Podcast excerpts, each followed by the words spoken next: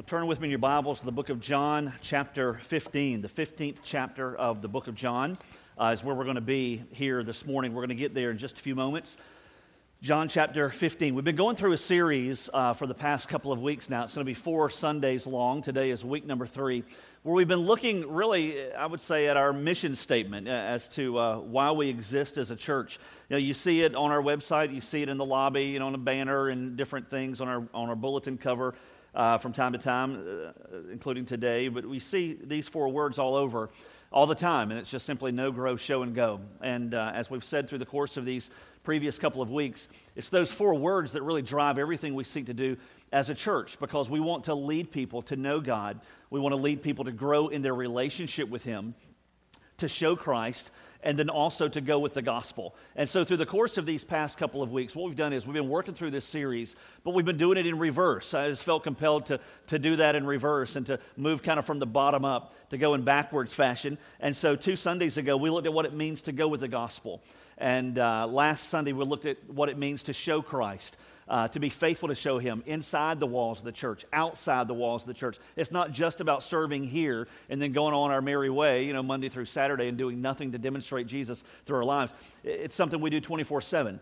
And uh, so we looked at showing Christ last Sunday. And so this morning, I want us to look at the next in line here out of those four words, and that's the word grow looking at a message entitled Growing in Christ, what it means to grow in Christ. And what we're going to see here today is that we have a part to play in growing in Christ, but also God has a part to play in growing in Christ. Not staying where we've always been once we gave our lives to Jesus, but hopefully our desire is that we progress, we move forward, and that we grow in our relationship with God. So whenever we use this terminology, when we talk about growing in Christ, for some, they don't really know what that looks like. And, and they think to themselves, well, how do I measure that? How do I really evaluate myself? How do I know what it even means to grow in Christ. Well, we use this terminology pretty often. Think about it this way. When you think of a ball player, you know, say a baseball player, uh, we, we can, if you're a ball player, if you're an athlete, you can look at your sport specifically and you can say, well, I know how to see if I've grown as an athlete. You know, if, I, if I'm a baseball player, then I can look back and others can look at me and they can say, well, you used to have this level of skill and now you've got this level. You, know, you used to have this knowledge of, of, of the game and now your knowledge is increasing. You're growing as a ball player. You understand the game better. You have greater skills. You're growing as a ball player. Or you look at an employer and an employee relationship. When that employer evaluates their employee, uh, you can look at different things to see if you're growing as an employee. Uh, do you understand the goal of the company better than you used to? Do you see the big picture? Do you understand your role better? Are you doing things to help increase your skills, increase your talents, and to grow as an employee? So we use that terminology there. You think about being a parent or being a spouse, a husband or a wife. And we even use the terminology there, right? I want to grow as a husband. I don't want to be the same old guy I've always been. I want to be a better husband for Susie. She deserves a better husband than she's got. And I want to grow in that. I want to be a better dad to my three kids. I want to grow in those areas. And so, what does that look like? It, it, it, looks a lot like it does in the other areas. As an employee, as, a, as an athlete, it means that you have greater understanding of what your role is. It means you, you have, uh, you've been equipped more than what you once were. It means you're, you're maturing. It means you're going deeper as a person. It means you're growing as a spouse, growing as a parent. And so then when we look at what it means to grow in Christ, it's much the same. It means we see the big picture better than we once did. It means that we're acquiring a, a, greater love and a greater passion for God. We're growing in relationship with Him. It means that we, we have qualities in our lives that didn't used to exist. Whereas we didn't look like Christ as much early on, we look more like Him increasingly as time goes on. That's what it means to grow in Christ. And so, what I want us to focus on this morning is, is exactly that what it looks like, what a couple of the enemies are, and I want us to see again, as I mentioned earlier, that we have a part to play and that God has a part to play as well. This is extremely important for our church, extremely important for us as followers of Jesus.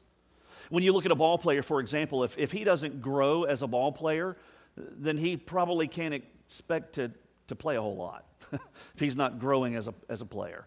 You look at an employee, if an employee is not growing as an employee of whatever company they're a part of, they probably shouldn't expect to get a pay raise or a promotion anytime soon. If we as parents, as, if we as, as uh, spouses, husbands, wives, if we're not growing as husbands, if we're not growing as wives, growing as parents, there are going to be real cracks that are going to begin to show up in our relationships. There are going to be real, real issues. There are going to be some things that we're going to need to address if we're not consistently growing. And so we understand that there is a necessity to grow in virtually every area of our lives. But here's what I'm seeing as a Christian, not just a pastor. Here's what I'm seeing as a Christian that whenever we talk about growing in Christ, what often happens is that though we see growth as a necessity in virtually every other area of our lives, it seems as though a failure to grow as a Christian is almost accepted as the norm that it is the norm to be lackadaisical. It is the norm to be lukewarm in our relationship with God. And in the body of Christ in this country today, what seems to be applauded more is being kind of in the middle of the road, not going too far off the deep end in regards to our growth in Christ. That could not be further from what God's ideal is.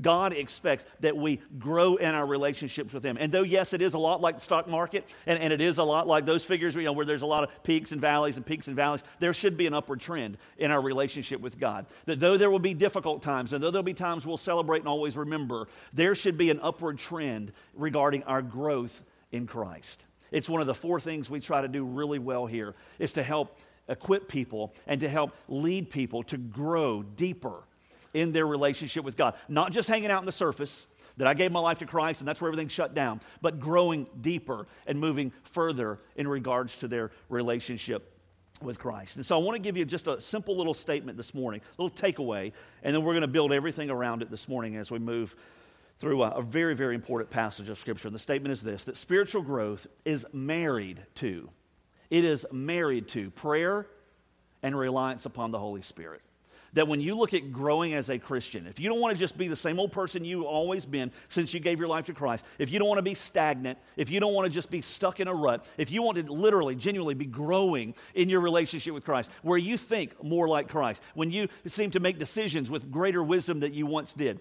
if you have more of a purpose, if you want to grow spiritually in your life, then that, that growth is absolutely married. It is married. That's in, in italics for a reason. It is married to prayer and reliance upon the Holy Spirit. I would go so far as to say that you and I will not be like Christ unless we are faithful to engage deeper and deeper and deeper in prayer and deeper and deeper and deeper in reliance upon the Holy Spirit. It is that important. In fact, I would even go so far as to say as well that our church will never even come close to being the church that God desires us to be unless we are married to prayer and unless we are married to reliance upon the Holy Spirit. Does not matter what program we plug in, doesn't matter what the choir sings or what I preach on or how much energy we none of those things matter. It's not a matter of pressing A, B, C, D, hitting all the right buttons and waiting for spiritual growth to pop out of the bottom of the machine. It does not work that way.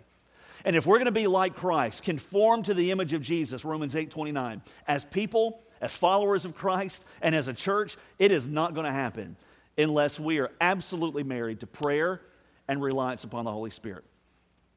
Here, here's why I see this as important. When you look at any other relationship in your life, if you're, uh, say, marriage, we'll just look at that, the, uh, the marriage relationship.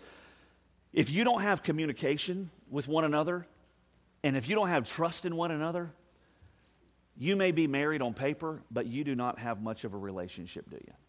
Why? Because marriage is built on communication and trust. And so, for us to be molded into the image of Christ, here, here's where so many, so many Christians miss this. They think going to church is what God wants. Hey, I go to church every day. I, you know, that's, that's good enough. Or I'm in a Bible study. I guess that's enough. No, it's more than that. We have to be in communication with God. That's prayer. And we have to live our lives out of a, out of a deep trust and reliance upon, upon the person of the Holy Spirit. Without that communication, without that trust, there is going to be a very, very weak relationship. So it has to be married. I mean, spiritual growth is absolutely married to that quality of prayer, to that quality of reliance specifically upon the person of the Holy Spirit. You know, when, when, uh, when I was putting together that simple statement, I, I, chose, I chose the word married for a reason. Because for a lot of us, we can look at our times in our lives and we have to honestly say, maybe today is even one of those times, we would have to honestly say, you know what, when I look at when I look at prayer in my life, you know, I'm, I'm kind of dating prayer more than I am married to prayer. Would that, would that be characteristic of you maybe right now? When it comes to being reliant upon the Holy Spirit, you know, Brooks, I have to say, you know, I'm kind of dating that whole aspect. I'm not really married to it. There are times I pray, okay? You know, don't get me wrong, I never pray. You know, whenever times, whenever things go wrong, you know, I, uh, you know, I, I, I watch Dr. Phil and I buy me a new book, right? And, uh, you know, I try to fix everything myself. yeah. And then if everything falls apart, then I'm going to pray. Why? Because I, I date prayer. You know, I kind of do it when I need to, you know, and it's going to benefit me, but I don't do it really that often. And when I do, it's just kind of the now I lay me down to sleep kind of prayer. I, I can't really say I'm married to prayer, you know. I, I kind of date it, but I'm not married to it. It's not that kind of a necessity. Listen, it ha- if we're going to grow spiritually, we have to be married to prayer. It has to be kind of a no nonsense, non negotiable. This is, I'm all in. You know, there are no other options. I'm going to have conversation with God whether I feel like it or not. It's that important. And if it's not that important, then we shouldn't expect or get upset if we're not growing more into the image of Christ and if our lives bear the results of that.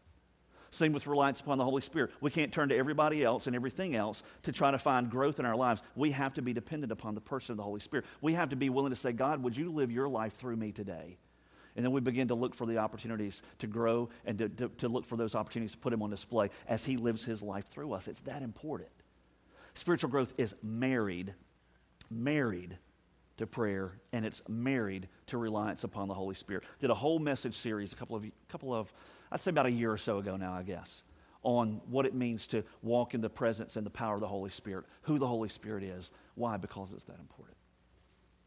So when we look at spiritual growth, when we look at what it means to grow in Christ, it's almost as though that, that is one track, all right? There's one track heading towards growth in Christ, but there are two rails on that track.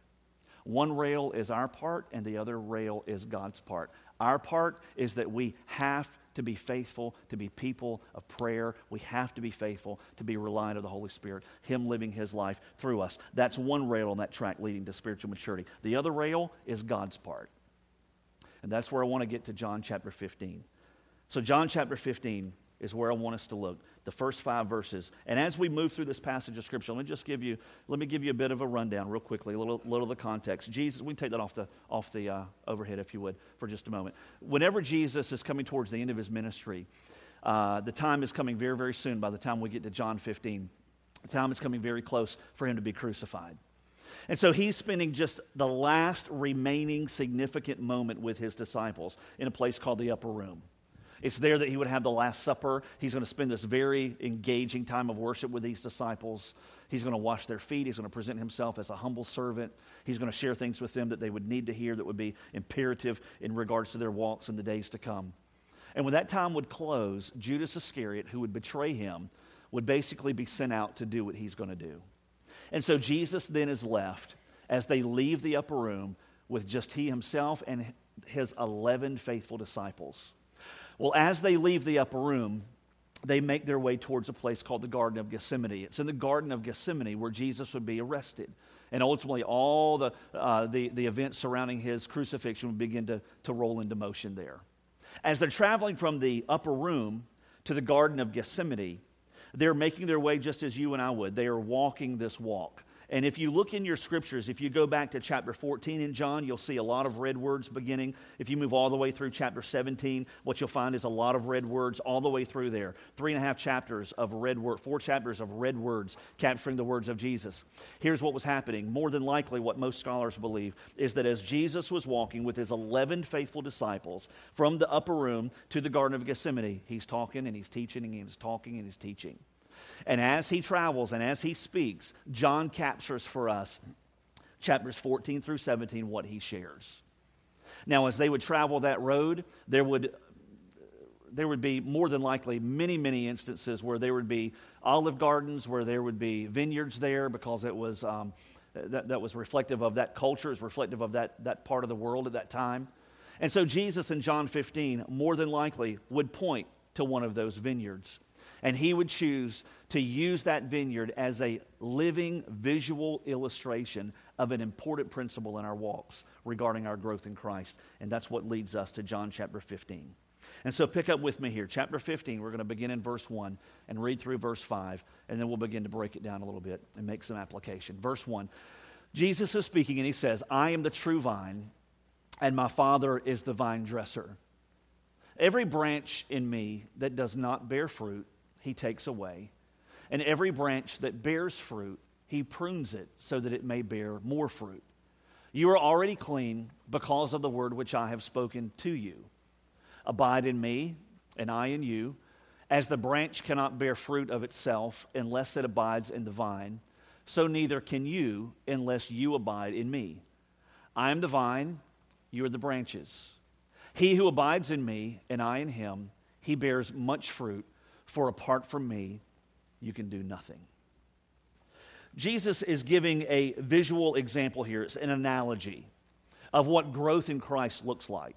Remember, that's one track with two rails. One rail is the part that we play, and we cannot expect to grow separated from prayer and reliance upon the Holy Spirit. It's in John 15, I believe, that Jesus captures the other rail of that track that leads to spiritual growth, and that's God's part. And here he lays out for us in a beautiful illustration, a very, very clear illustration of what God does to grow the follower of Jesus Christ. So let's move back through a little bit more slowly, and we're going to see some of the key players, and we're going to see the, uh, the action that God takes. Jesus says in John 15, verse 1, He says, I am the true vine, speaking of Himself. And then he says, My Father is the vine dresser or the master gardener. it is the Father, God the Father, who is the one responsible for taking care of the garden, so to speak. Jesus is the vine, the Father is the vine dresser. You move on again to verse 2. He says, Every branch in me. Now, who are the branches? Here's where you and I come in. The branch in this illustration is every believer in Jesus, every person in a relationship with God through faith in Christ. And so, in a sense, that applies to you and applies to me. If you've given your life to Christ, you're a branch. So, if you've got a little program, right, you just showed up for the play, you, you know, you've got a little program, it's going to say the part of the vine is being played by Jesus Christ. The part of the vine dresser is being played by God the Father, and the part of the branch is being played by your name, all right, if you know Jesus. So you, you, understand, that's kind of what we're looking at. Those are the three players. God the Father is the vine dresser, He's the master gardener. Jesus is the vine, and we are the branches that are engrafted into that vine. Jesus says here in verse 2, he says, Every branch of me that does not bear fruit, he says, the gardener, the, the vine dresser, the Father takes away. Now, that does not necessarily mean that it's possible for us to lose our salvation. Other parts of Scripture make that too clear for us. A Christian never loses his or her salvation. However, it is possible for us that if we become stagnant in our walks with God, and if we come to a place where we are in a rut, and that goes on for an extended period, period of time. And if we become uh, uh, indicative of one who does not grow any longer, our growth in Christ is stunted, then we will lose our effectiveness. We will lose our joy. We'll lose the fulfillment that comes from a growing relationship with Christ. And so Jesus is saying here there are consequences for our failure to grow as a follower of, uh, of Christ. He goes on to say, Every branch, however, that bears fruit, he, God the Father, the vine dresser, he prunes it so that it may bear more fruit. And that's where I want to camp out for a moment. The vine dresser, God the Father, is the one who prunes the branch. It's God the Father who is responsible as we do our part in communication with Him in prayer, as we rely on the Holy Spirit. God the Father also takes responsibility for our growth. He's the one who prunes us. What does that look like? Well, let's just take a look in the gardening world for a moment.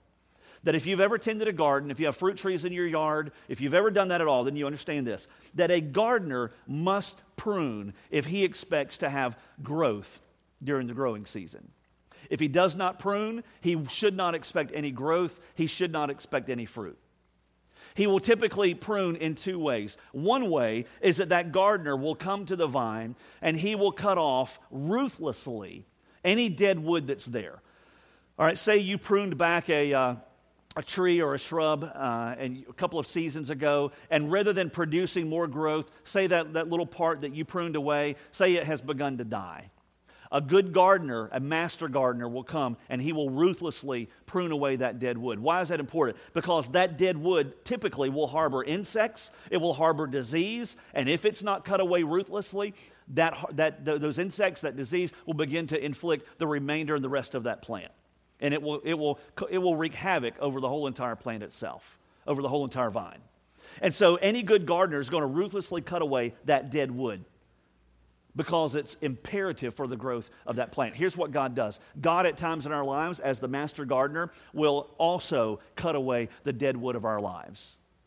He will be faithful, and He is faithful for all those who know Him. That as you produce fruit in your life, He will come as the master gardener, God the Father, and He will begin to prune in your life. He will cut away those things that are dead wood, so to speak, in your life. So, what does that look like? Have, have you ever had instances in your life where it seemed as though things that you had once trusted in began to just sort of fade? Maybe you trusted so much in a job and your hours got severely cut. Or maybe you trusted in a, you were in a dating relationship, and uh, you, you may remember this, you know, those days when you were dating and that person broke your heart and they broke up with you and you thought, I could never live again.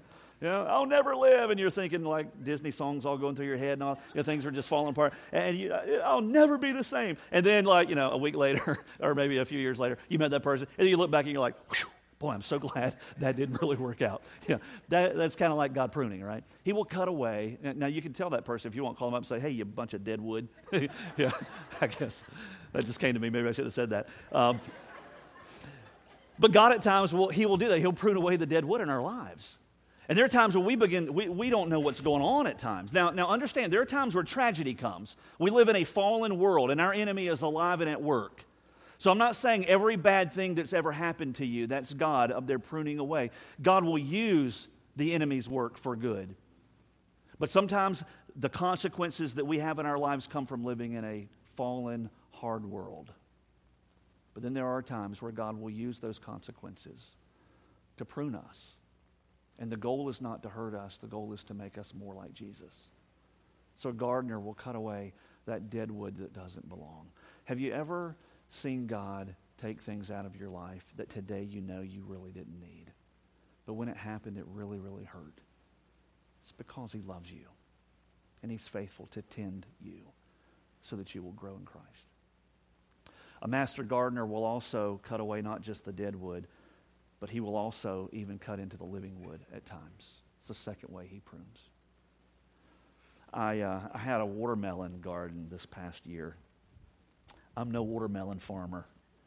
And if you'd have come to my watermelon garden, you would have seen that I'm no watermelon farmer. But I read a lot and I studied and I got online and I drove Susie crazy. And uh, one of the things I learned was that when that watermelon vine begins to, to put out the, the blooms and they, you know, they become the, fruit, it said you can let those, the, that fruit grow all over the vine if you want, but really, if you want to produce good watermelons, you need to go to some of those that look healthy and you need to just take them off. So that the energy of the vine will not go all over, it will be directed to just one or two specific blooms so that it can produce the best fruit possible. If you've ever had a garden or a shrub, you've seen kind of those. Uh, you know, the, those, those branches that shoot off kind of all by themselves, and they're alive, they're living. But if, if, you're, if you're not faithful to cut away that live wood, all the energy of the plant will go to produce something that's not needed. To have the best plants, you have to prune, you have to cut back even into the live wood. And there are times where God does that for us. He's faithful to prune. Maybe for you, you've experienced that where you've, you've said things like this You know what? I've been going to church and, and I, I've been reading my Bible and I, you know, I even joined choir, or I joined a Sunday school class, or I started serving, and and uh, you know, I'm doing my best, and I just don't understand. It seems like my life keeps getting harder. You know, it seems like you know these people are testing my patience, and it, it seems like things aren't working out the way that I wish they would, and I don't know what's going on. You know, God, I, I, I thought if, if I'd started doing all this stuff right, you'd you'd kind of cut me a little slack, you know, like it's some deal or something, and, and it doesn't work that way.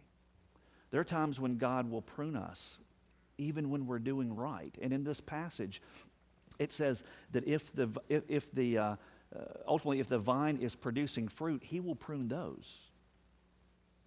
God cuts into the live wood of our lives at times. If we want to be patient, he's going to uh, allow opportunities for our t- patience to be tested. Why? To find that our patience is, is not in us. It's when we rely upon the Holy Spirit to produce it through us that we become patient people. The list goes on and on. And so for some of you, Maybe you've been facing some times like that where, you know, you're, you've been confused, you've, you've been hurting, you've been reeling a little bit because you've not understood that God is a God who loves you so greatly. He wants you to grow in Christ. And there's a part that you and I play where we become people of prayer, we become reliant on the Holy Spirit, but there's a part that God plays. And that part that He plays is to prune us, cutting away the dead wood, cutting into the live wood. And He does it masterfully. And He does it always exactly on time. And He does it with an intent to make us more like Christ, which is where life is found. Look at what it says in verse 4. Verse 4, he says, Jesus says this 10 times in this passage. He says, Abide in me, and I in you. So you've got a part to play, I've got a part to play. He says, As the branch cannot bear fruit of itself unless it abides in the vine, so neither can you unless you abide in me. Next verse, verse 5. He says, I'm the vine, you are the branches. He who abides in me, and I in him, he bears much fruit, Jesus says. But apart from me, you can do nothing. Spiritual growth is married to prayer and reliance upon the Holy Spirit, married to it. Cannot take it away and expect to grow. But God's part is that He will faithfully prune us. As we walk with Him, as we lean into Him, He will prune us to make us more like the person of Jesus Christ. And there is great, great, great hope to be found there. Let me show you a couple things real quickly before we begin to close. You may wonder, well, Brooks, I don't see where you come up with prayer, and I don't see how you come up with the Holy Spirit in that passage of Scripture. Just go back one chapter to chapter 14. Remember, those chapters, 14 through 17, are probably one conversation Jesus is having as he's walking from the upper room to the Garden of Gethsemane. Notice what he says one chapter before. This would have been part of the same conversation. Look at chapter 14, verse 13. Jesus speaks a prayer. He says, Whatever you ask in my name, that will I do so that the Father may be glorified in the Son. And if you ask me anything in my name, I will do it. Now, it doesn't mean. It doesn't mean that whatever we ask for, you know, like a bigger, better car and more money and another house, it doesn't, he's not, you know, becoming a genie here. It's not what Jesus is going for. He's saying that as you grow and mature in your relationship with me, you will understand my heart. You will understand my mind. You'll understand my will better than ever before you will be better positioned then to pray according to my will in my name. And when you do that, he says, I will give whatever you ask. You see, our prayer is directly tied to our spiritual maturity. You go on just two verses later, that same chapter, chapter 14, verse 16. He says, I'll ask the Father, he'll give you another helper. That's the Holy Spirit that he may be with you forever. That's the Spirit of truth, whom the world can't receive because it doesn't see him or know him, but you know him because he abides with you and will be in you. You see, in the same conversation, Jesus is saying, My Father is the vine dresser. He will prune you. That's his part. But he's also saying, Come, talk to me, ask. And I'm going to also give you a helper, the Holy Spirit. Rely upon him, trust in him. And when you put all that together, what we find is, is that as we are married to prayer, as we are married to reliance upon the Holy Spirit, as we can pray constantly, God, live your life through me. Give me what I need to face my challenges. Give me what I need that I might make the right decisions. Give me the wisdom. Give me the mind of Christ. Give me the heart and compassion, the love of Christ. Make me into the image of Jesus. As we pray for that and as He does that, as we rely on the Holy Spirit and He prunes us, what we find is we become different than where we started. We're not the same people. Why? Because we are growing in Christ. So here's what I want to encourage you with as we close. I want to encourage you to ask the question what then do I need to do to grow further and deeper in my relationship with Jesus? What is the status of my prayer life today?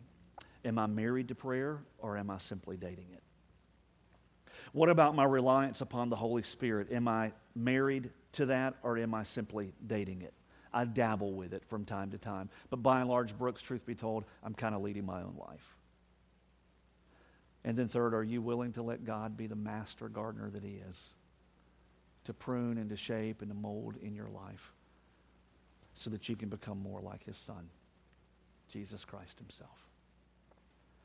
You know, when you begin to look at the stakes of all that and how it all fits, that as we know God, He wants us to grow deep. And if we're not growing deep, we're probably not going to show Him. And if we're not growing deep, we're probably not going to go with the gospel.